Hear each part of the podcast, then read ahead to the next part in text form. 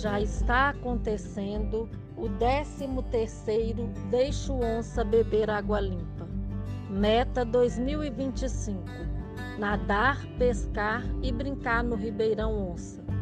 Dia 26 de junho, falaremos sobre as retiradas das famílias incluídas nas áreas de risco.